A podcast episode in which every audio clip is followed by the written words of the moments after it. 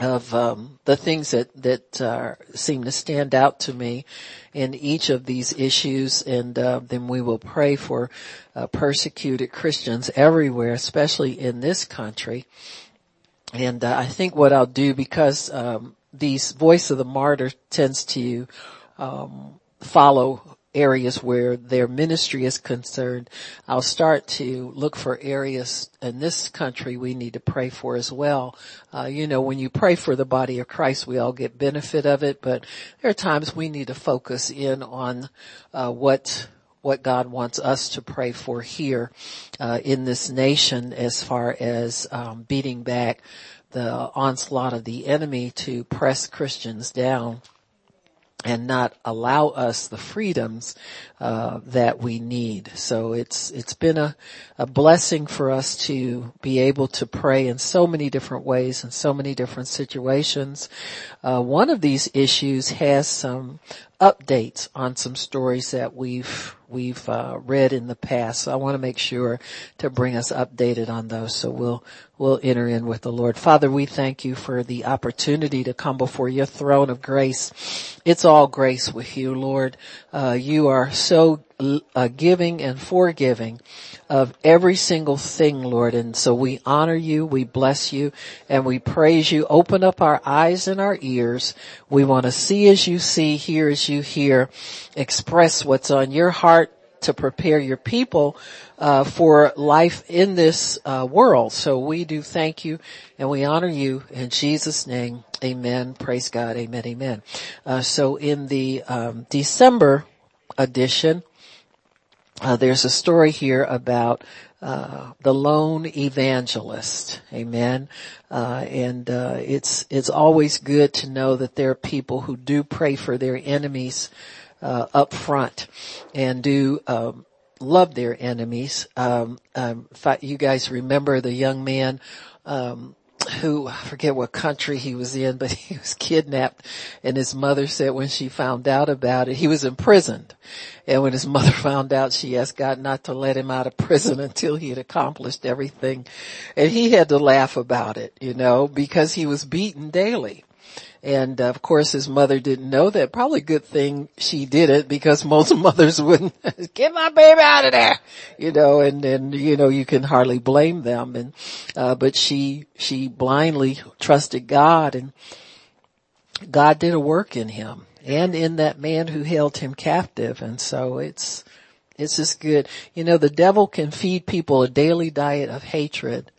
Um, but yet God can, in, in act of love, turn that around.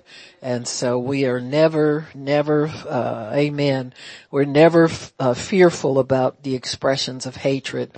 We do have authority over them, but we also have to bring uh, you know, obey God and bring His love and His goodness into situations, you know, so, so it's good. So this one, it says, growing up in Pakistan, Abdul lived under Islam's strict Sharia law within an oppressive shame culture. His uncle, the head of his extended family, was an Islamic leader in the community and the Quran was a source of ultimate authority over his life. As Abdul grew older, however, he began to worry about where he would spend eternity. He often thought of heaven and discussed the afterlife with his uncle, but his uncle simply reassured him that he would get there. You know you're doing a good job, he told Abdul. You will go to heaven. Instead of providing comfort, his uncle's words offended him. He knew he had not lived a good life, even by his own standards, and surely heaven's standards were higher than his own, he thought. The Islamic view of heaven suddenly felt cheap to Abdul. After further conversations about Islam with family members, Abdul's disgust with his life grew so intense that he wanted to make, commit suicide. Distraught, he shared his feelings and his dark intentions with a friend. To Abdul's surprise, his Muslim friend challenged him to take a Bible correspondence course that he had been taking. Abdul signed up for the course and soon received his first lessons. Everything made sense to him until he came to Romans 8-1. There is therefore now no condemnation to those who are in Christ Jesus. That declaration shook Abdul's understanding of God, judgment, and heaven. The concept of grace it presented was so foreign to him that he initially thought it was an error. But the more he studied the scriptures, the better he understood the uniquely Christian teachings about God's mercy and his grace. Finally, in 2005, he reached a conclusion. It was worth it to leave Islam for Jesus. Abdul placed his faith in Christ and was baptized unaware of the persecution his decision would bring.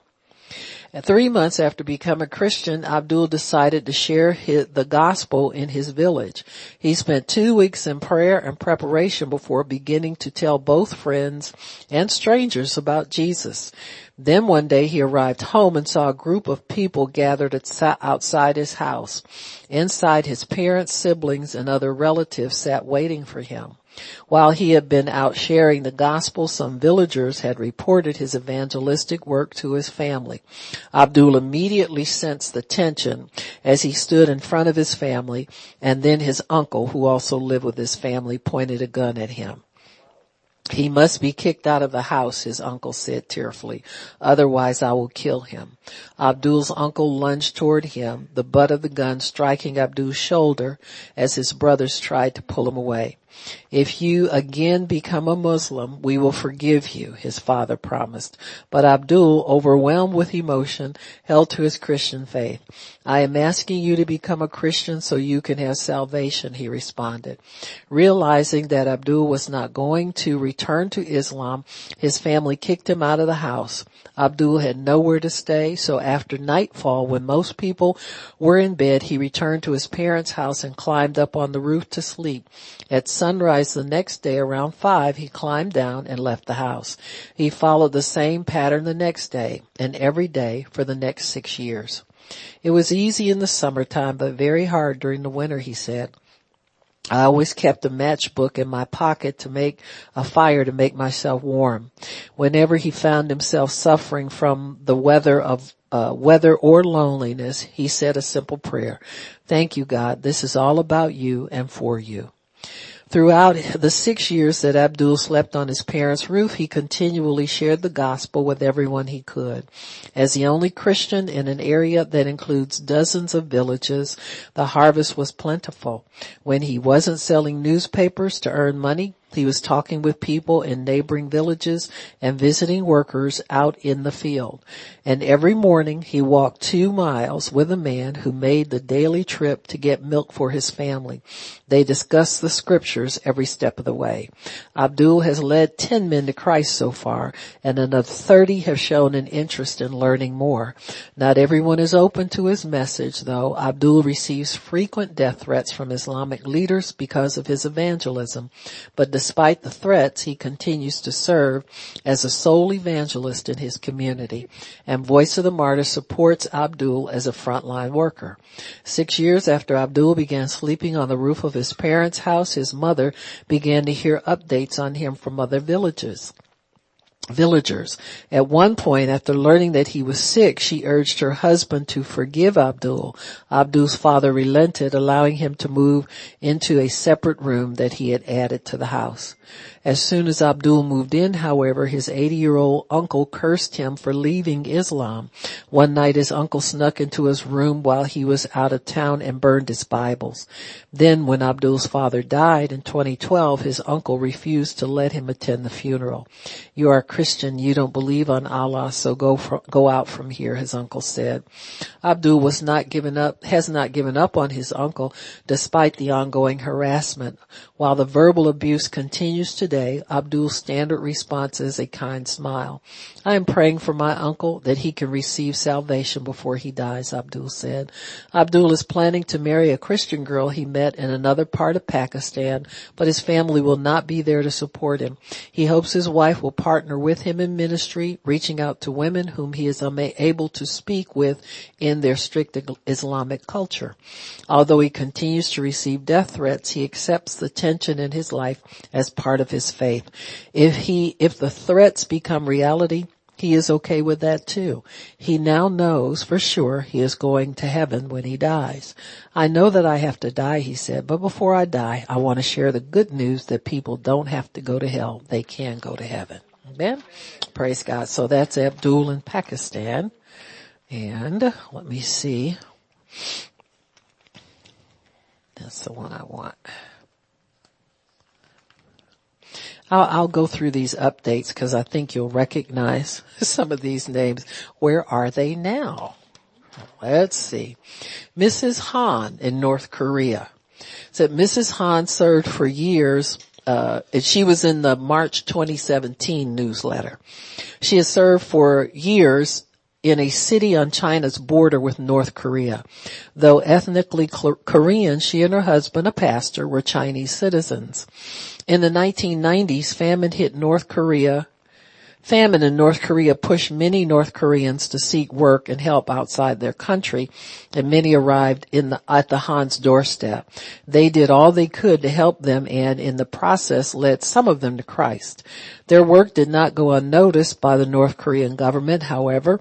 In 2016, Pastor Han was kidnapped and killed. Afterwards, Mrs. Han moved to South Korea to get her children away from the place where they lost their father. The church she and her husband led continues to function, but Mrs. Han is now focusing on her role as a mother, helping her children adjust to life without their father and complete their ed- education. Readers can praise God for the way the family has navigated through through the earthly loss and found a new closeness. Voice of the martyr workers say they can pray that the children will grow up as faithful servants of God, serving Him as their father did. Uh, Alex in Colombia, the 2008 Voice of the um, Voice of the Martyr video.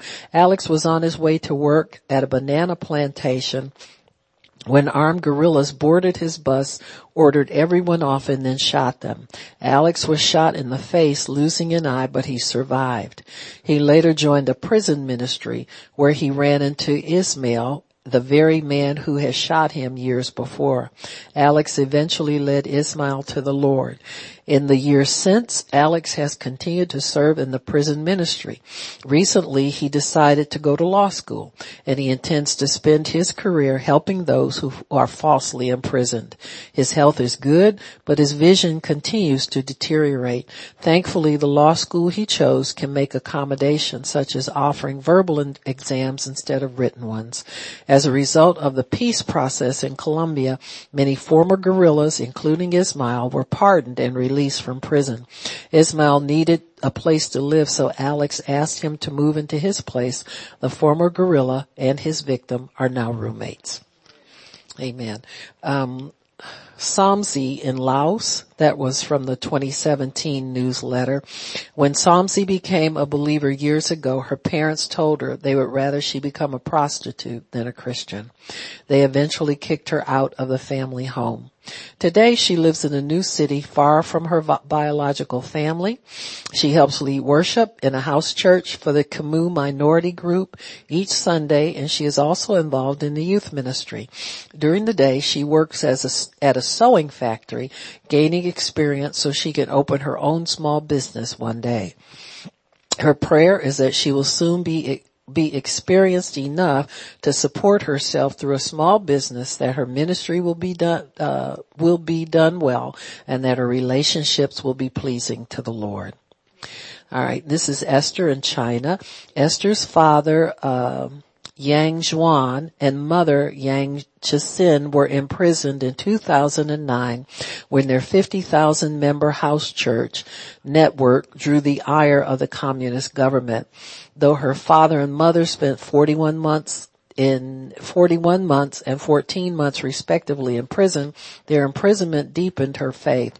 Today, Esther and her husband minister full time to Chinese students in the Los Angeles area. After her parents were released from prison, they continued serving the Lord at the Linfen Church in, in Shanxi province. So she's moved to this country. Okay. Pastor Bike in China from the 2007 newsletter. In July 1998, Pastor Bike cycled 17,000 kilometers across China, sharing the gospel in 24 provinces. Police often thre- threatened his Beijing house church and Pastor Bike was detained repeatedly now based in Guangdong uh, province, uh, Pastor Bike still ministers actively throughout China, continuing to lead and lead an average of two to three people to Christ every day. He and his wife are planning a church for migrants, and they baptized hundreds of new believers this past year. Pastor Bike faces ongoing pressure and persecution, as well as some health challenges. So we'll be praying for all of these individuals. Sutta in India. This is from the 2015 newsletter. Sutta was nearly beaten to death by Hindu activists in 2014 for sharing the gospel in a Rashtan village. He was rescued, however, by one of his persecutors, whom he later led to Christ. Sutta continues to minister in his own village as well as the village where he was beaten years ago. A group of believers meets regularly for fellowship in each village. He says persecution in the area is increasing and that it has become more difficult to live and work there. Sutta asks us to pray that he will remain bold in his work and that the believers in his care will remain faithful. He also asks for us to pray that unreached villages in his area will be reached with the gospel. Padina in Iran from the 2011 video. Padina was a dedicated Muslim who sought to grow closer, closer to Allah through ritualistic prayer and acts of service. But after hearing a sermon on satellite television, she placed her faith in Christ and became a dedicated evangelist herself, sharing Christ throughout Iran and de- developing an entire house church network. Today, she serves as a leader for discipleship efforts in Iran. She is passionate about training women leaders and expanding into surrounding Arab countries, where she says women are treated much worse than they are in Iran. In the last two years, Padina has helped expand the ministry into Afghanistan and Pakistan, where there are now more than 70 small discipleship groups. Pray for Padina's health as she experiences several serious challenges. Um, okay, so Danjuma Juma in Nigeria from the 2015 newsletter. Danjuma was a young boy when terrorists launched an early morning attack on his Christian village. He was so badly injured by a machete that villagers dug him a grave.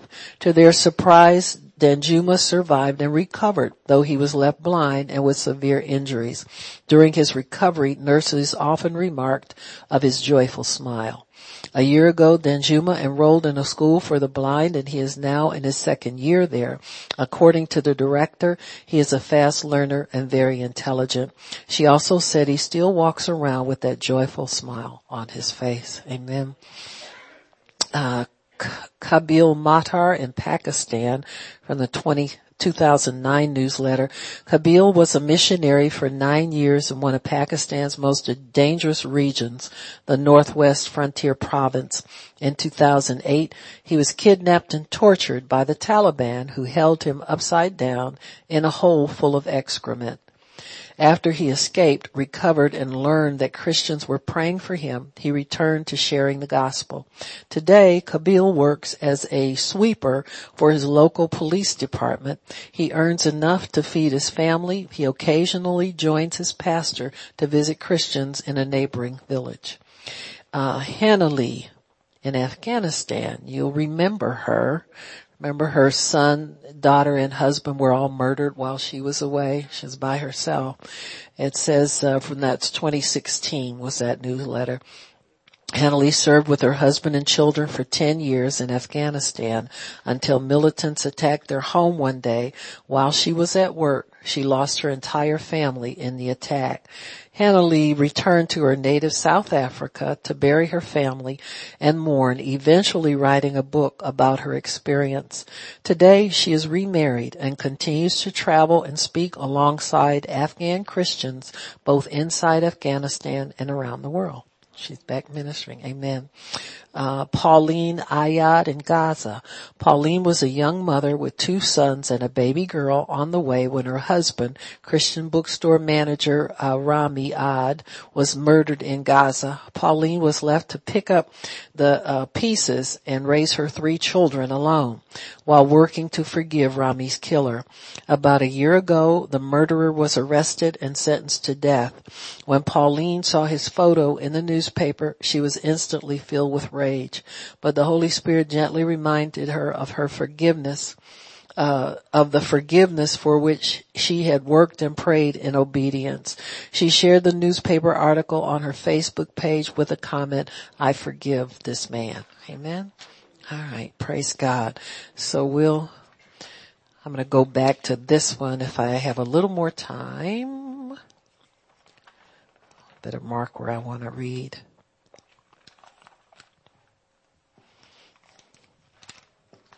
Okay. This one is the next issue.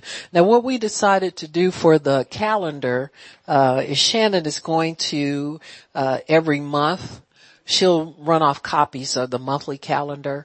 So I just found mine was too big to be too functional. I didn't know where to put it. It was on the desk and on the desk I forget to pray. So this one will be, uh, smaller, you know, eight and a half by 11 so you can go ahead and take it with you, uh, wherever you want to go with it. Thank you, ma'am. Sure. Yeah, gotcha.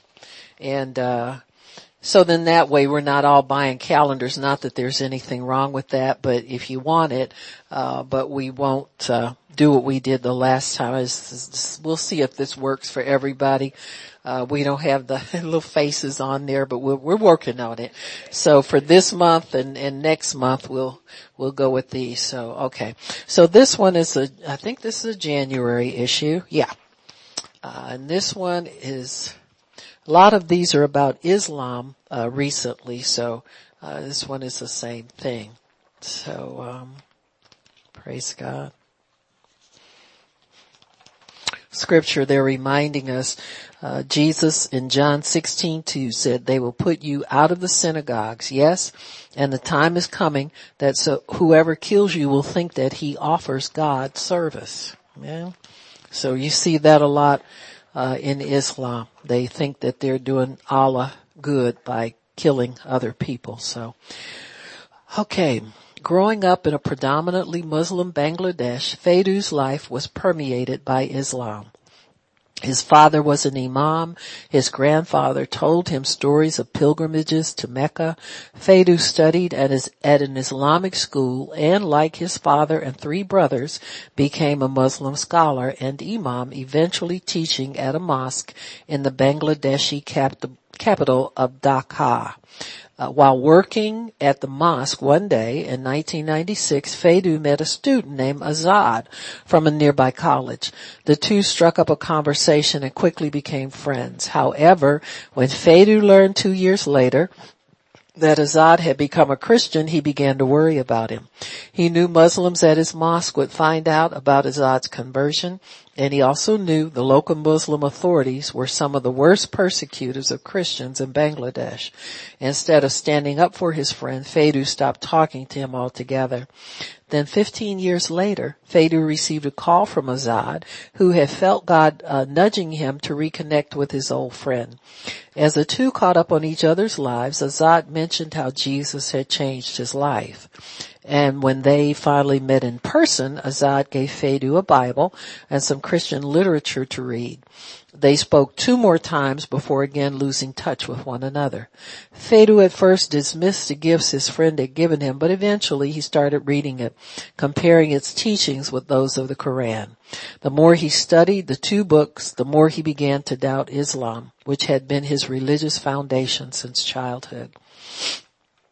Faydu knew that the Quran taught that God would send his word. Um, but in the Bible, he read in John 1 1 that God had sent his word in the person of Jesus. Then he read Jesus' words in John 14 16, I am the way, the truth, and the life. No one comes to the Father except through me. He could no longer defend the Koran against the Bible, and he wanted to know the Jesus he had read about in its pages. When he placed his faith in Christ in 2011, he wished he could share the news with his friend Azad. After becoming a follower of Christ, Faydu continued teaching at his mosque. It supplemented the income he made from a pharmacy he owned, and he also wanted to share the truth he had learned with his captive audience at the mosque who needed to hear the gospel. The more Faydu studied God's word, the more it was reflected in his teachings at the mosque. When it came to God's prophets, he taught that Jesus was above all and that he alone is holy. Members of the of the mosque became increasingly aware of his Christian views. And one day in 2017, someone found Christian literature at his home. The president of the mosque quickly addressed the issue. When they noticed I love Jesus and not Muhammad, they said my job is done, Faydu recalled. Faydu had been praying for guidance on how and when to leave the mosque, so he viewed their decision as an answer to prayer. Soon afterward, he received an unexpected call from Azad, who had again felt God nudging him to reach out. Faydu couldn't contain his excitement as he shared the news of his Christian faith. Overjoyed, Azad discussed what it means to be a follower of Jesus with Faydu and his wife who had not yet accepted Christ. They had long talks about the Holy Spirit, baptism, the likelihood of persecution, and Azad answered their many questions about Christianity. Eventually, Faydu's wife also placed her faith in Jesus, and she and Faydu were baptized. As their Christian faith became known, they began to face violent opposition from their neighbors. A group of angry, angry Muslims destroyed Faydu's pharmacy, robbing him of his last source of income. Two of his brothers beat him for leaving Islam, and they and some Muslim neighbors then banned his family from the area. Faydu was angry at first, but he has learned to forgive. I forgive my brothers, he said. I have no anger in my heart. Faydu even shared the gospel with his brothers, but they no longer talk to him. Since December 2017, Faydu has been living in a Voice of the Martyr supported training center where his faith has continued to grow through discipleship studies and fellowship with other believers. His wife and three children are staying with his wife's relatives so the children can remain in school. Although her relatives are Muslim, they are more secular in their beliefs and do not oppose her Christian faith. Voice of the Martyr is supporting uh, Faydu's family with food, clothing, and other expenses as he works to restart his pharmacy business in a new location. Faydu asks us to pray that his family members and neighbors will come to know Christ. He also asks us to pray for him as he prepares to share Jesus Christ with many imams he knows. He has already led one imam to Christ and given him a Bible. Finally, Faydu asks us to pray that his family will be able to live together under one roof again. Meanwhile, he will continue sharing his faith with Muslims using the na- uh, same method that brought him to Jesus, friendship and a new book. I am going out and sharing my faith, he said. When I talk to people, I show them what the Bible and Quran say about Jesus. Amen. So that's Faydu. Amen. Very encouraging, uh, these reports are because sometimes we think of certain groups of people is so hard to, you know, Americans sometimes just, uh, get involved on the, on the drama side of everything, you know, instead of praying through situations and realizing that there is a way to reach everybody uh, with the gospel. We're, we're told to go into all the world and preach the gospel to everybody. So there must be a way to reach everybody. Nobody's so hard that they can't be reached for Christ. Amen. Amen. This is about Adam. Adam's light skin and Arabic features immediately gave him away as a Somali in his adopted country of Uganda. When his students at the missionary training school meet him, the first words they that come to mind are terrorist and spy.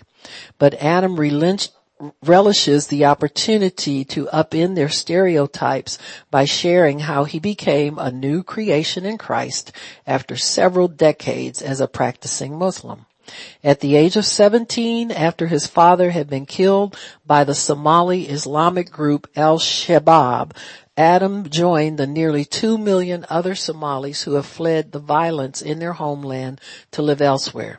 He moved to Uganda where he and relatives among the 40,000 Somali refugees already living there. Reflecting on his experience, he realizes Somalis are not suffering at the hands of the people we hate, but we're suffering at the hands of the people we love. In the Islamic faith, if the Islamic faith had motivated al-Shabaab to kill his father, Adam didn't want anything to do with it. He began searching for something else, and he didn't keep his thoughts to himself. He sought out Somali Christians online and even watched the Jesus film with a group of friends. While most of his friends dismissed the movie and walked out, Adam watched it through to the end. But when his cousin, who was supporting Adam financially, heard about his interests in Christianity, he enrolled him in a special boarding school for Muslims who were wavering in their faith. Only after arriving at the school did Adam realize it was, it was designed to re-educate him on the greatness of Islam. Adam was treated harshly at the school. Every morning at 5 a.m. he was awakened, um, with a splash of cold water in the face. That's really a way to, to convert somebody. and he also yelled, was yelled at and beaten. Adam refused to stay at the school and at first his cousin seemed to agree that he should leave. During the next school break, however, his cousin took him on a trip to the Kenyan coast. And upon arrival, Adam was told that they would be boarding a boat for Somalia. Adam then realized he was to be left in Somalia and forced to regain his Muslim faith. Adam again fled to Uganda and this time he was on his own. He got a job and saved enough to afford tuition at a Christian high school, but the Christian education could not overcome his lifetime cultural and religious commitment to Islam. After graduating from high school, Adam moved on with his life uh, with no real religious conviction. He soon married a Somali woman who was in the process of immigrating to Canada and they learned before she left that she was pregnant with their child. They planned for Adam to immigrate as her spouse once she and their child were established in Canada. Adam had been in Uganda for 10 years and his spiritual yearnings had faded among his daily demands of life. But then around 2014 he reunited with a Christian Christian friend from high school. I have a book for you to read, the friend said, pulling out a Bible. This is not a book, Adam replied irritably, it's a Bible. But he agreed to take the Bible and with the peak and with piqued curiosity, he began reading it. He soon found himself again looking for Somali Christians to speak with online, and he again watched the Jesus film. At age 28, he placed his faith in Jesus Christ and there was no turning back. Unafraid of showing his Christian faith, Adam stopped going to the mosque and the Somali community took notice. He was denounced from the mosque pulpit and Somali leaders offered a reward to anybody who would kill him. One evening when he returned home, his neighbors told him that his cousin and a group of men had come looking for him, intending to kill him. Although he knew his life was in danger, he was more concerned about what his Muslim wife would say about his new Christian faith. He avoided her calls as long as he could before finally facing her inevitable question, was it true that he had become a Christian? When he confirmed the rumor, she promptly told him their marriage was over. I am no longer your wife, she said, and you will never speak to your son again. He was heartbroken by his wife's reaction, but the truth of of Christ was firmly planted in his heart. He knew that Jesus was the only way and he was willing to give up everything to follow him. His wife's rejection was the beginning of the toughest period of his life. The Somali community rejected him because he was a Christian. Christians mistrusted him because he was Somali and he was disillusioned to learn that Christians from his church were visiting bars after church. He soon began questioning whether his faith in Jesus was worth it. I was stressed and confused, you recall, but at that point he was introduced to Pastor Norman, a Voice of the Martyr supported frontline worker who ministers in the border regions of Uganda that are increasingly influenced by Islam. After mentoring Adam for about three months, Norman helped him apply to a missionary training program. At first, the program's leaders had securely, had security concerns about admitting a new Somali believer suspecting that he could be a spy. But on Norman's recommendation, they reluctantly allowed Adam to join them. Several months of missions training followed by three more months of active missions work were revolutionary for Adam. He had found his calling. After completing the program, he joined the teaching staff, training young people for work in the missions field. Each new term, he receives a new group of young students from all over the world. And while many are shocked to see that their teacher is Somali, they soon learn that he loves Jesus and actively reaches out to Somalis online and in person with the gospel. About a year ago, Adam's wife called him and even let him talk to the son to his son on the phone. Although they have stayed in touch since then, she maintains that she will accept him back as her husband only if he returns to Islam. Adam still loves her, but he will not turn his back on Jesus. Pray that one day we shall unite again, but as Christians, he said. Adam receives frequent death threats, and as far as he knows, his cousin still wants to kill him. Meanwhile, he continues to serve where God has led him. God is my life, he said, and if he wants me to live, I will live. He may look like a terrorist to others in the region, but Adam has found his true identity and purpose through faith in Jesus Christ. Amen. Praise God. Yeah. Amen. Praise God. Glory to God. Praise God. This one is called a miraculous intervention. Praise God. You know what, um, uh, Chanel, would you mind, there's a, a stool in the kitchen in there. You mind grabbing it for me? I'm gonna sit. I got two pairs of socks, so it's like, it's very tight. I don't want to stand up here and take shoes and clothes off and everything else. So I just, I think I'll sit a little bit and, uh, okay. So this one is called a miraculous intervention. If you come to Islam, you will become super rich. Thank you. I appreciate it. This a little scared me a little bit because I've never heard this approach, but I'm sure they, but you know what it sounded like some of the Christian you know what I'm saying? I mean, it's a little scary sometimes when you, when you know the truth, you know, sometimes it's a fine line. You gotta thread the eye of a needle to get the, uh, get the spirit right behind certain things. Andrew and a group of young men from nearby villages listened intently to the sheik's words. You will also be worshiping the real God, he told them. Although Andrew had been raised as a Christian in his Tanzanian village, he was not well grounded in his faith, so he didn't need to think long about the sheik's promises before deciding to follow Islam. Andrew was so drawn to the teachings and promises of Islam that even the two hour walk to the mosque failed to deter him. He was also very attracted by the radical words of the charismatic sheikh. He told us how he killed people, Andrew said. And if we are going to stand up for Islam, we need to be ready to give our lives and kill the enemy. The sheikh who was preparing Andrew and the other young men for service with the Somalian Islamist group El Shabaab also taught them how to use machetes and guns. Uh, waging jihad against those perceived to be enemies of Islam, Al-Shabaab makes no secret of its goal to eradicate Christianity from Somalia and it has been exporting its terror to nearby countries as well making a concerted effort to Islam, Islamize Tanzania. Young impressionable men like Andrew are easy targets for recruitment. The sheikh was persuasive and Andrew's heart was hardened by his radical teaching. If you do this, you will go to heaven. If you die for this cause, Allah will richly bless you. If you blow yourself up, shoot someone, cut someone's head off, it is for the good. Andrew didn't want his parents to know he had become a Muslim, so he never told them of his secret visits to the mosque. When they asked where he was going, he lied to them. But his parents were noticing more that his freak, more uh, than his frequent absences. He had become increasingly disrespectful toward them and he wouldn't eat certain foods that weren't Islamic. His mother became concerned and asked him about the changes. Angered by his parents' interference, Andrew set their house on fire one night.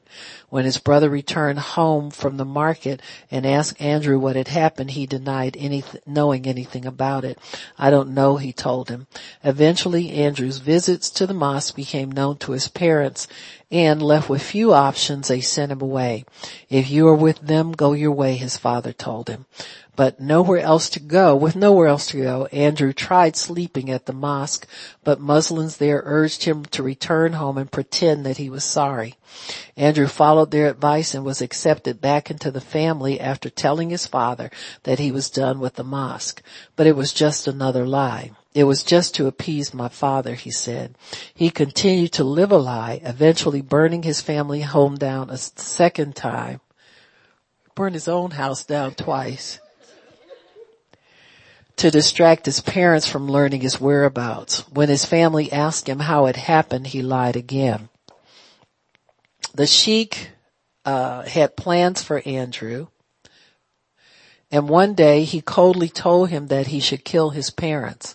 They are infidels and have absolutely nothing they can help you with in your life, the sheik told him. Andrew returned home the next day fully intending to kill his parents, but he couldn't bring himself to do it.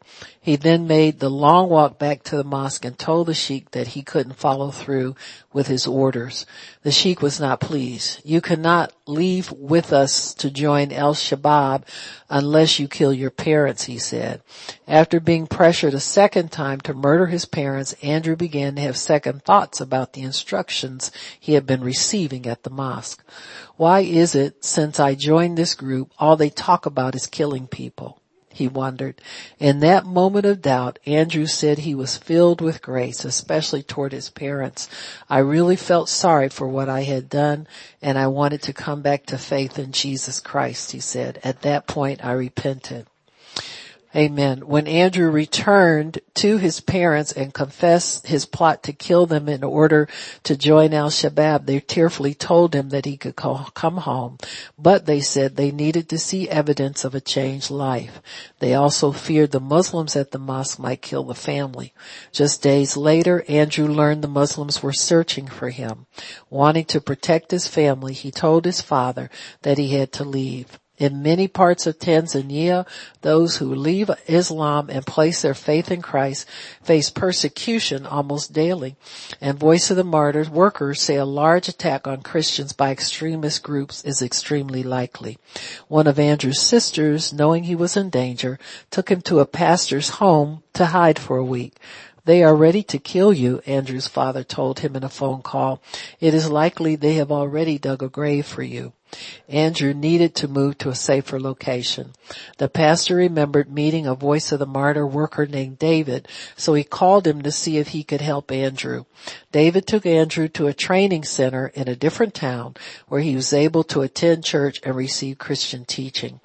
I was filled with questions, Andrew said, as I hadn't been to church in a long time. Staying at the training center was a time of tremendous spiritual growth for Andrew. Looking back, it was such a move of the Holy Spirit to take me from the point of being ready to kill my parents to realizing I was wrong and then repenting. It is a complete miracle. How do I explain being in one mindset and then all of a sudden something intervenes? I can't count it less than a miracle. I have never felt so much peace. Andrew now has a deep sense of calling to reach young men who are being enticed by Islam as he once was. I now feel it is my responsibility to help other people experience the same sort of grace that I was given. Many of these kids feel like they have no way to escape, so I want to show them the other way, the gospel, and help bring them out of this. We are wasting our time if we don't learn how to preach the gospel. The teachings I get here at the training center have helped me stay firm in my faith, which wasn't so firm before. It has helped me understand what hurts the heart of God and how to live an upright life. So amen. Praise God. So that's Andrew. Amen. Praise God. Amen. Praise God. Praise God.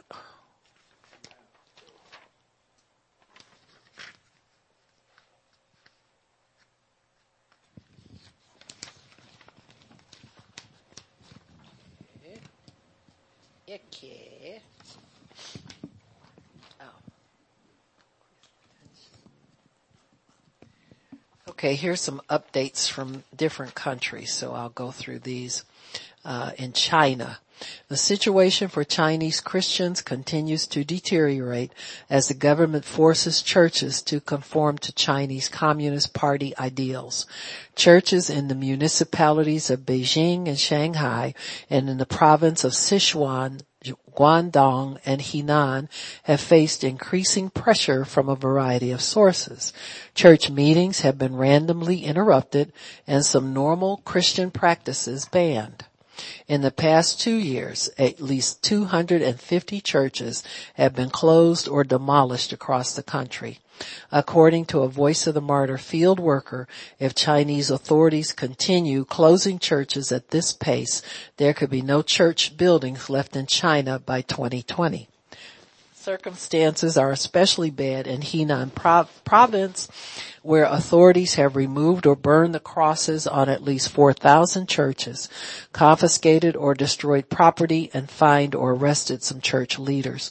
Most of the closed churches were unregistered house churches, which have flourished in China over the last 10 years, but some of the government controlled three self-patriotic movement churches have been closed.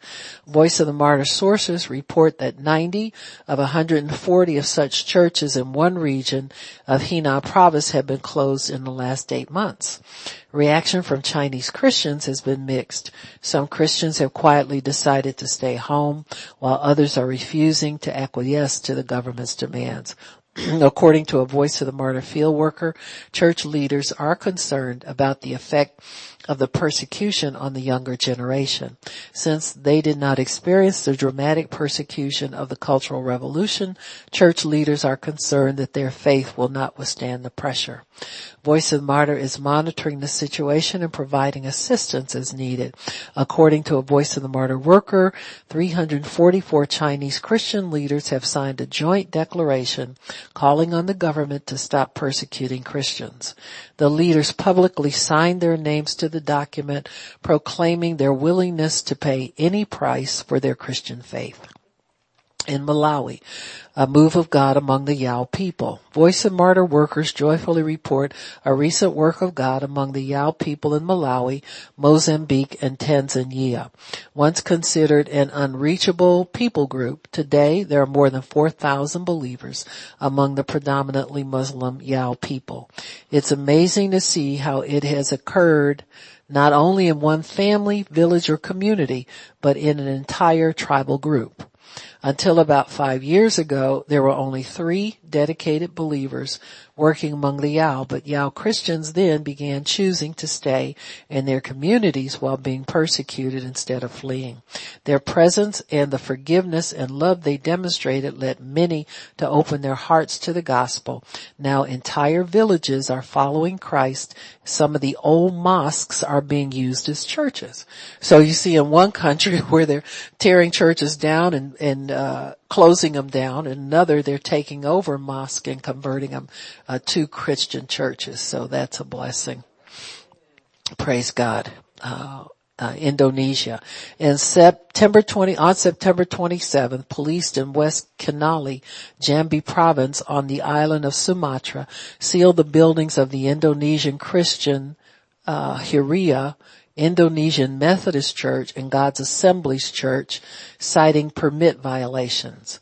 Churches throughout Indonesia apply for building permits regularly and they are always denied by local government authorities. The three churches that were closed on September 27th have operated without permits and without incident for years, but a radical Muslim group called the Islamic Defenders Front has intimidated lo- local government officials to close many churches like these. This is particularly true as national elections approach. No Muslim politician wants to be perceived as pro-Christian. Over the past decade, Indonesian authorities have closed more than a thousand church buildings. The Taman Yasmin Indonesian Christian Church in Bogor, Indonesia was closed in 2008, but the church fought back, petitioning the courts. The case went all the way to the Supreme Court, which ruled in favor of the church, but Bogor's may- mayor continued to refuse the church the right to meet in the building. The congregation met in front of the church for several years, but the constant protests and threats of extremist Muslims eventually forced them to relocate. Today the church building remains vacant and in disrepair. Uh, in Nigeria, The central city of Jos remains on edge after suffering recurring attacks and ongoing riots. The latest attacks began on September 27, 2018 when a Christian vigilante group tried to prevent a group of militant Muslim Fulani tribesmen from entering the Jos neighborhood. Nigerian military personnel persuaded the vigilantes to let the Fulani militants go and a few later, few minutes later they opened fire killing 20 people. Among those killed were nine members of a single family whom the Fulani apparently targeted because of their previous conflict. One family member survived by hiding under a bed. The Christian community was angered by the murders as well as by the military's poor judgment in allowing the Fulani militants to enter the neighborhood. Unrest swept through the city as young men burned cars and police and a police station and soldiers responded by firing toward the rioters. Meanwhile, young Muslim men began rioting in the central market. Although authorities set an overnight curfew, militants continued to attack and kill people in their homes. A few days later, seven students were killed and others injured in an attack at the University of Jos by Fulani militants affiliated with Boko Haram. The terrorist group issued a warning identifying the locations of their future attacks. The list comprised, comprises the whole entire city of Jos, a Voice of the Martyr worker said. Voice of the Martyr staff in the area visited the injured in hospitals to assess needs and offer assistance. There are still, there are still a lot of random killings going on in Jos and surrounding villages, a worker said. We are praying and hoping for an intervention. So, trouble, turmoil, everything, you know, God is allowing uh, his glory to be seen. Amen. Where people really want to see the glory of God, it's available for them to see. So uh, we're going to pray and uh, get started. Amen. That's good right there. I have some prayer requests that uh, Shannon just brought up off the internet. And let me see what else here. Praise God. Hold on.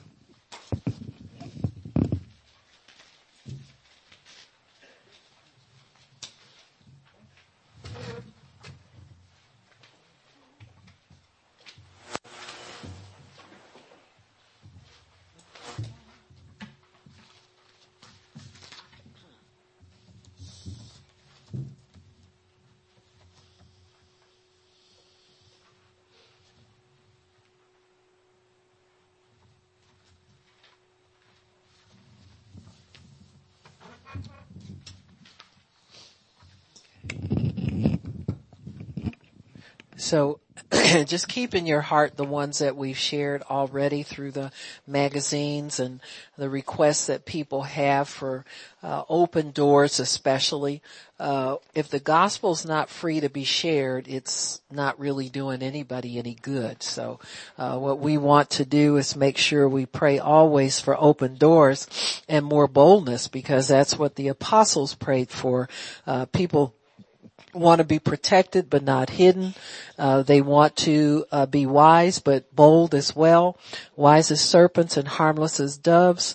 And uh, there may be places where people are are told to step up and speak out uh, politically, et cetera, et cetera. And we want to make sure that God opens the doors for those things. So we're going to pray. Pray in the Holy Ghost as usual. I'll pray in the understanding. Father in heaven, we thank you. We bless you we praise you. We ask you to forgive our sins, Lord. Cleanse us from all unrighteousness. We thank you, Father, that we know that as we step into your righteousness, we'll pray the right prayer, say the right thing, have the holy faith in our hearts to see these things come to pass. We thank you, Lord, for protection against persecution. We submit to God, resist the devil, and he must flee. We command the enemy to flee from us seven ways. Vengeance belongs to you, O God, and we resist retaliation from our accusers. We are serving you, so why do the heathen rage and the people imagine a vain thing? You who sit in the heavens are laughing. Behold, threat threatening, stretch forth your hand to heal, O God. Do signs and wonders in the name of Jesus. We declare that the way of the ungodly shall perish. Let them fall by their own counsels. Lord, we shall, you shall judge the people. Judge us, O Lord, according to our integrity that is in us. Let the mischief of those who persecute us return upon his own head. Keep us as the apple of the eye. Hide us under the shadow of thy wings. Thank you for teaching our hands to war so that the bow of steel is broken in our arms. Thank you that you have given us and all of your persecuted believers the necks of our enemies. Shut the mouths of the lions that roar their lies against us. Cause the tongue of the wicked persecutors to cleave to the roof of their mouth. Stop the pointing of the finger against your servant. Stop those who point the finger against us without a cause and who hate us. It is time for you to work, O Lord, for they have made void your law. Lord, we know it's nothing for you to help. Help us, O Lord our God. O save us according to your mercy. Let us, our hands prosper and prevail against our enemies.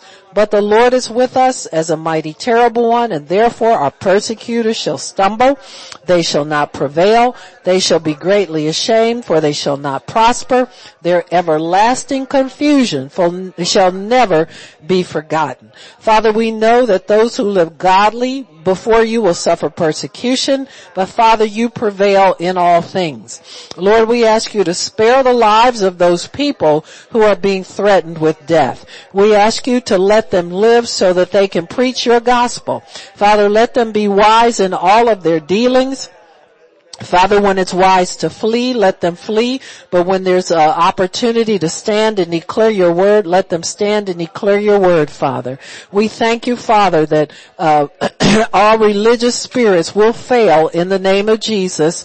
Father, we thank you that we are, are not afraid of man, but we fear God and God alone. We thank you, Father, that we will not fear you as an angry God, but we will worship you in spirit and in truth. We thank you, Lord, that those who serve you continually will be spared from death just like Daniel was. We thank you, Father, that all of the things that uh, you have declared in your word are yea and amen for us as we need it to make our way prosperous and have good success. We thank you for prosperity in our nation. We thank you for, for, prosperity of our constitution and our laws. We say our constitution will no longer be ignored or overturned.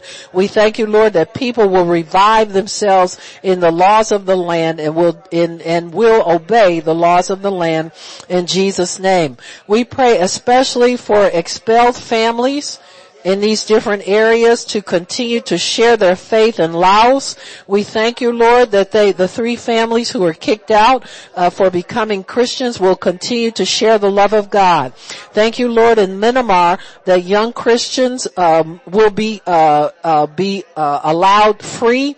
That there are people who are being held in exchange for other believers, and we thank you, Father, that they will um, be set free in Jesus' name. In Tanzania, uh, we pray for a cease of the uh, Maasai warriors attacking Christians in the name of Jesus. We thank you also in Lebanon that believers there will continue to teach the Bible to Syrian refugees and their children, and we thank you for freedom to do that in Jesus' name. In China, we thank you, Lord, that uh, the pastor has removed the locks from the doors on the Christian church in Jesus' name so people can come in and worship God freely.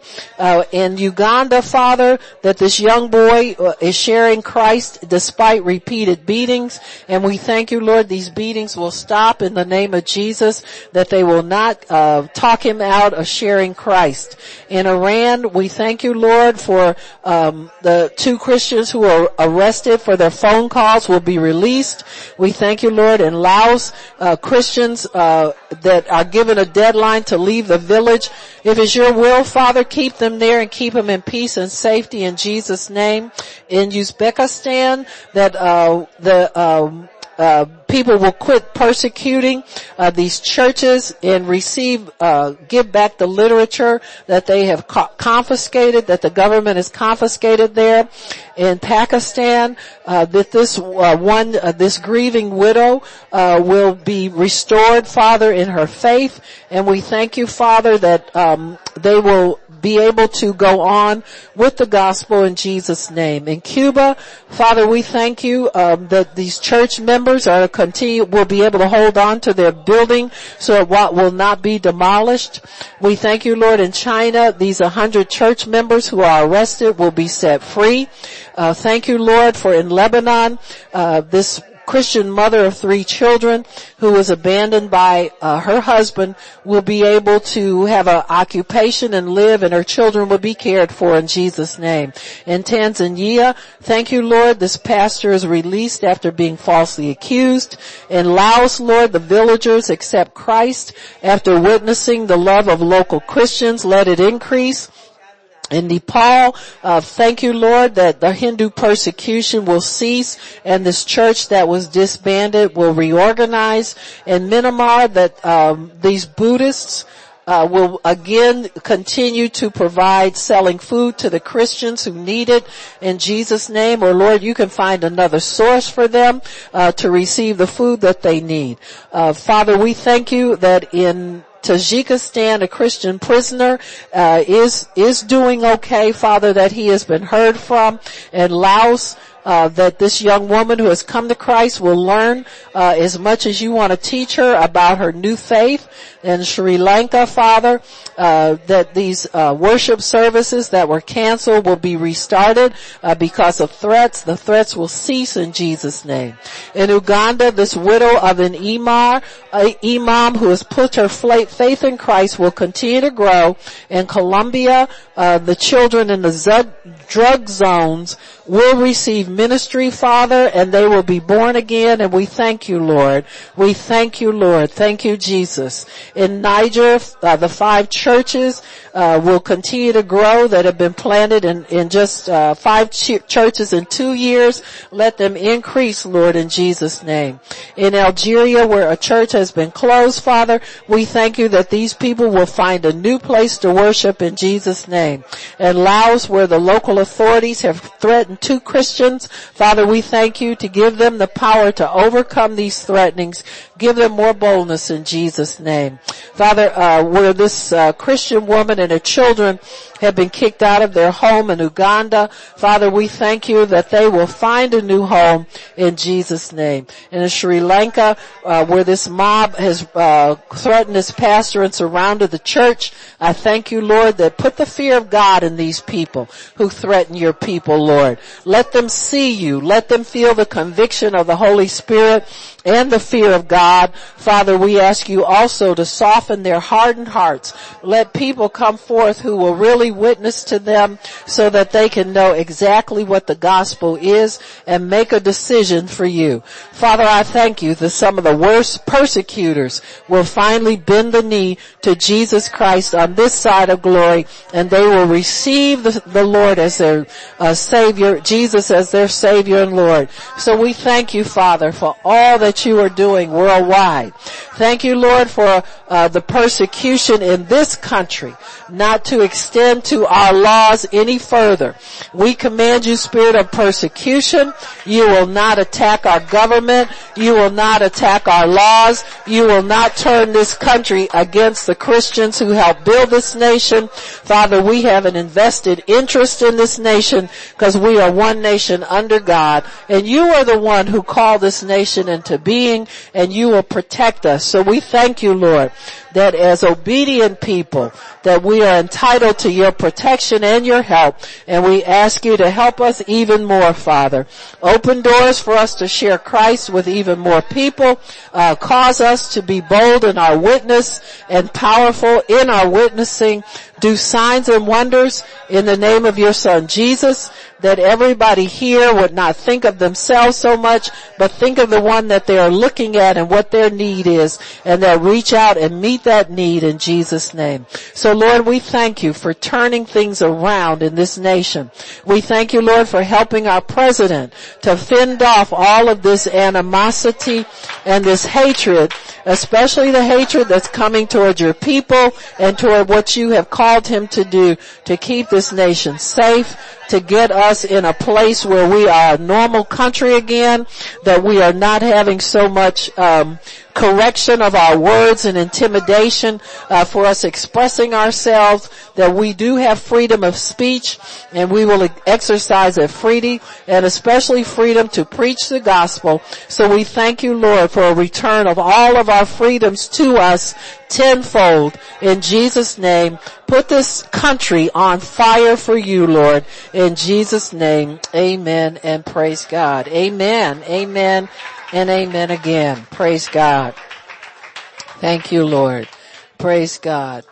Amen. So uh, why don't you put some music on and if you need prayer, come on up and I'll pray for you and uh, we can pack up as quickly as we unpacked and hit that road. Amen. Amen. Praise God.